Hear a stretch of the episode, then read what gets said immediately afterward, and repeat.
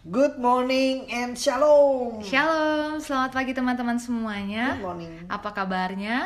Kami percaya bahwa kalian semua pasti dalam keadaan sehat ya dalam perlindungan Tuhan. Amin. Oke teman-teman, kita akan masuk kembali dalam saat teduh, pujian penyembahan dan pembacaan serta perenungan firman Tuhan pagi hari ini. Kita akan masuk dalam satu pujian berjudul Selalu Ada Jalan.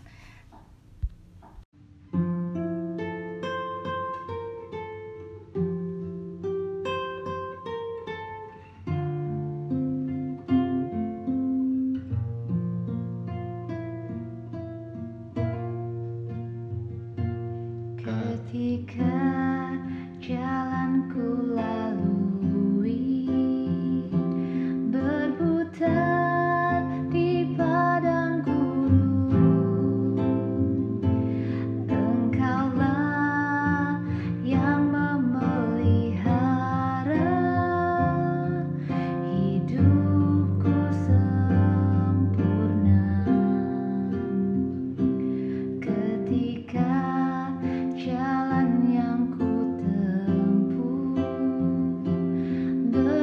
berujung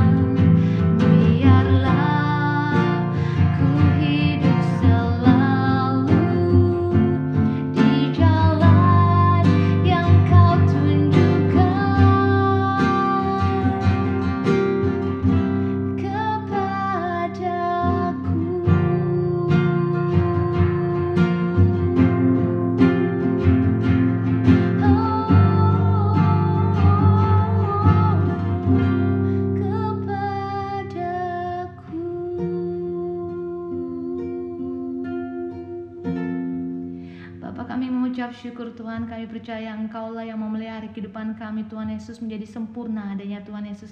Kami tahu Tuhan Yesus ketika jalan yang kami tempuh Tuhan Yesus berujung di sungai dalam Tuhan. Engkau yang mengeringkannya bagi kami Tuhan sebab Engkau selalu membuka jalan bagi kami Tuhan Yesus.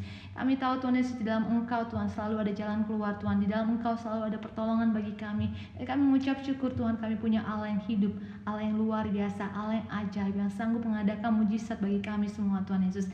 Saat ini Tuhan Yesus kami menyerahkan setiap pergumulan kami Tuhan Yesus. Apa pun itu Tuhan mungkin sakit penyakit, mungkin pergumulan dalam ekonomi, rumah tangga atau apa pun itu juga Tuhan kami mau serahkan semua dalam tanganmu karena kami tahu Tuhan Engkau campur tangan.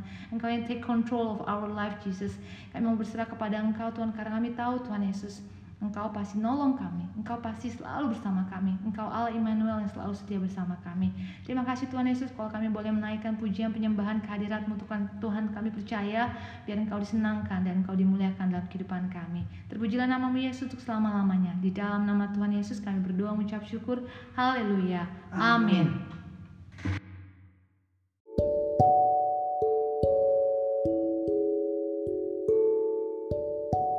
1 Timotius 5 Mengenai saudara-saudara seiman, janganlah engkau keras terhadap orang yang tua, melainkan tegurlah dia sebagai bapak.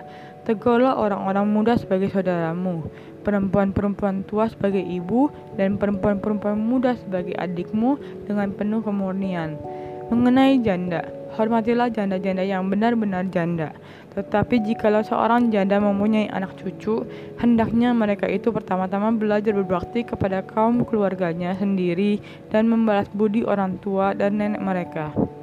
Karena itulah yang berkenan kepada Allah. Sedangkan seorang janda yang benar-benar janda, yang ditinggalkan seorang diri, menaruh harapannya kepada Allah dan bertekun dalam permohonan dan doa siang dan malam.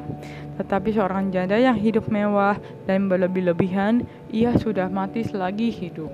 Peringatkanlah hal-hal ini juga kepada janda-janda itu, agar mereka hidup dengan tidak bercelah. Tetapi jika ada seorang yang tidak memeliharakan sanak saudaranya, apalagi seisi rumahnya, orang itu murtad dan lebih buruk dari orang yang tidak beriman, yang didaftarkan sebagai janda hanyalah mereka yang tidak kurang dari 60 tahun yang hanya satu kali bersuami dan yang telah yang terbukti telah melakukan pekerjaan yang baik seperti mengasuh anak, memberikan tumpangan, membasuh kaki saudara-saudara seiman, menolong orang yang hidup dalam kesesakan. Pendeknya, mereka yang telah menggunakan segala kesempatan untuk berbuat baik. Tolaklah pendaftaran janda-janda yang lebih muda karena apabila mereka sekali digairahkan oleh keberanian yang menceraikan mereka dari Kristus, mereka itu ingin kawin. Dan dengan memungkiri kesetiaan mereka yang semula kepadanya, mereka mendatangkan hukuman atas dirinya. Lagi pula dengan keluarga dengan keluar masuk rumah orang, mereka membiasakan diri bermalas-malas dan bukan hanya bermalas-malas saja, tetapi juga meleter dan mencampuri so soal orang lain dan mengatakan hal-hal yang tidak pantas. Karena itu aku mau supaya janda-janda yang muda ya, yang muda kawin lagi beroleh anak dan memimpin rumah tangganya dan jangan memberi alasan kepada lawan untuk memburuk-burukkan nama kita. Karena berapa janda telah tersesat mengikuti iblis. Jika seorang laki-laki dan perempuan yang percaya mempunyai anggota keluarga yang janda, hendaklah ia membantu mereka sehingga mereka jangan menjadi beban bagi jemaat. Dengan demikian, jemaat dapat membantu mereka yang benar-benar janda. Beberapa petunjuk dan nasihat lagi. Penatua-penatua yang baik, pimpinannya patut dihormati dua kali lipat, terutama mereka yang dengan jari payah berkhotbah dan mengajar. Bukanlah kitab suci berkata, "Janganlah engkau memberangus mulut lembu yang sedang mengirik." Dan lagi, seorang pekerja patut mendapat upahnya. Janganlah engkau menerima tuduhan atas seorang penatua, kecuali yang kalau didukung dua atau tiga orang saksi. Mereka yang berbuat dosa hendaklah kau tegur di depan semua orang agar yang lain itu pun takut di hadapan Allah dan Kristus Yesus dan malaikat-malaikat pilihannya. Kupesankan dengan sungguh kepadamu, camkanlah petunjuk ini tanpa prasangka dan bertindaklah dalam segala sesuatu tanpa memihak. Janganlah engkau terburu-buru menumpangkan tang- tangan atas seorang dan janganlah terbawa-bawa ke dalam dosa orang lain. Janganlah kemudian dirimu. Janganlah lagi minum air saja, melainkan tambahkanlah anggur sedikit. Berhubung pencernaanmu terganggu dan tubuhmu sering lemah. Dosa beberapa orang mencolok seakan-akan mendahului mereka ke pengadilan, tetapi dosa beberapa orang lagi baru menjadi nyata kemudian. Demikian pun perbuatan baik itu segera nyata dan kalau demikian tidak demikian ia tidak dapat terus tinggal bersembunyi. Shalom Erika. Shalom Rika. Erika, thank you so much ya sudah bersedia melayani bersama-sama kita pagi hari ini untuk membacakan firman Tuhan di 1 Timotius 5. God bless you. Oke, hari ini pembacaan firman di 1 Timotius 5 sungguh luar biasa ya Fit ya. Yep. Hari ini kita akan bahas lagi bersama-sama ya. Oke, silahkan David. Hidup mengikuti Yesus harus meninggalkan kehidupan lama, tapi bukan berarti kita melepaskan tanggung jawab, khususnya dalam hal keluarga. Dalam 1 Timotius 5 ayat keempat dan ke-16, Paulus dengan jelas mengajarkan kepada Timothy dan juga kepada seluruh jemaat termasuk kita juga bahwa kita harus menjaga, memelihara dan mengasihi keluarga kita. Tidak hanya sampai kepada janda atau orang yang lebih tua saja, tetapi juga istri, anak-anak kita, semua harus kita pelihara dan jaga. Keluarga itu penting di mata Tuhan. Sebelum kita melayani keluar, kita harus juga bisa mengatur keluarga kita ter- terlebih dahulu. Mari kita fokus untuk berbuat kebaikan bagi keluarga kita dan juga orang lain. Hidup berintegritas juga berarti hidup penuh dengan tanggung jawab. Oke, Fit ada tambahan di ayat 8 Fit. Coba kamu bacakan ya. Ya. Itu bagus sekali ya. But those who won't care for their relatives, especially those in their own household, have denied the true faith. Such people are worse than unbelievers. Oke, jadi intinya tadi yang seperti David bahas ya, bahwa kita harus memelihara, kita harus merawat keluarga kita sendiri ya, our own relatives, apalagi yang tinggal di dalam Rumah rumah, kita. kita. Oke, jadi em, kita itu penting buat kita untuk look after our family ya. Ya, Seperti yang kita pernah bahas beberapa yang eh, beberapa waktu yang lalu ya tentang em, 1 Timotius 3 ya kalau nggak salah ya. Itu gimana eh, seseorang secara secara seorang leader mereka harus look after, mereka harus bisa manage rumah tangganya mereka, baru mereka bisa manage gereja. ya. Oke, ayat favorit saya di 1 Timotius 5. Nanti saya akan minta tolong David bacakan ya. 1 Timotius eh, 5 ayatnya yang pertama sampai ketiga. Terus 9 sampai 10, 17 sampai 22. Saya tadi baca di terjemahan bahasa Inggris NLT. Oke, di pasal ini ada beberapa poin penting yang kita perlu belajar bersama-sama bagaimana nasihat Paulus kepada Timothy dan tentunya ini juga berlaku untuk kita semua ya Fit ya. Yes. Oke, yang pertama sampai ketiga Fit tolong dibacakan Fit. Never speak harshly to an older man, but appeal to him respectfully as you would to your own father. Talk to younger men as you would to your own brothers. Treat older women as you would your mother, and treat younger women with all purity as you would your own sisters. Take care of any widow who has no one else to care for her. Oke, Eh, itu saya akan bahas dalam tiga poin.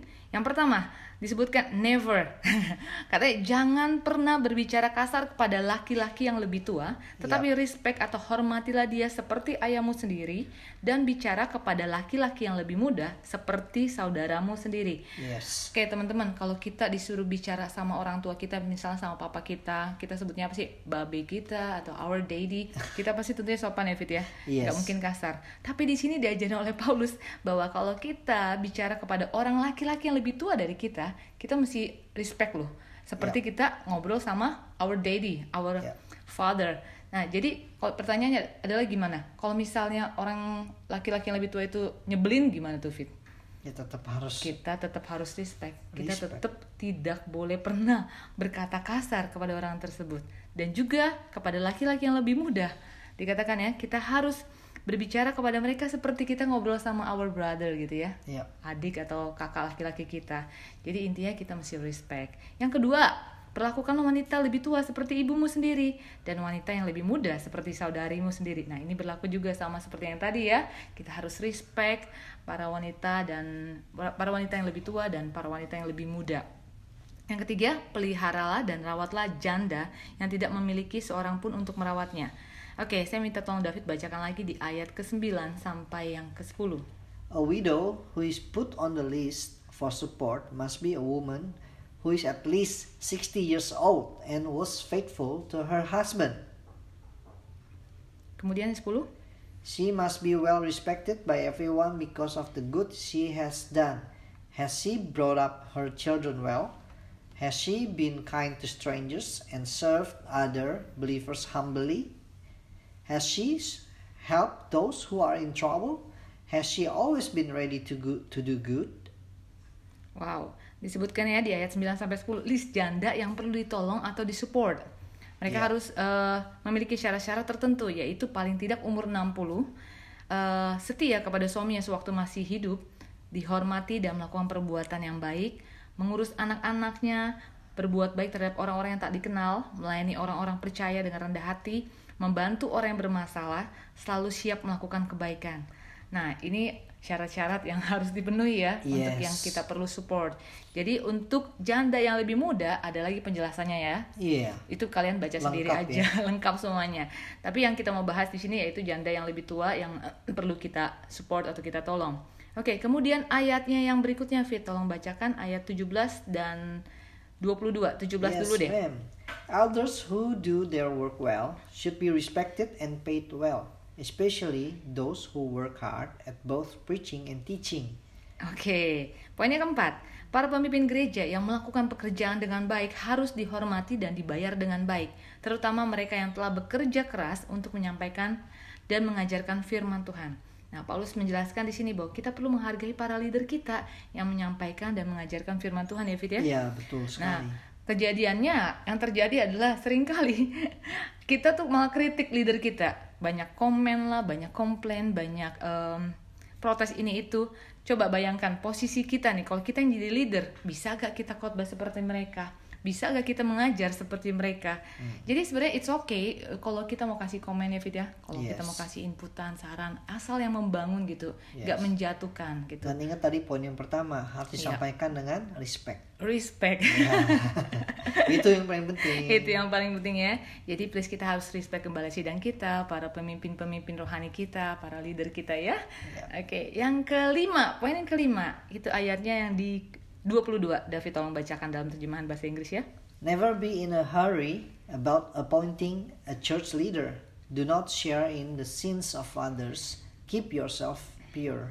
Oke, jangan pernah terburu-buru untuk memilih seorang leader atau pemimpin gereja. Jangan terlibat dalam dosa orang lain.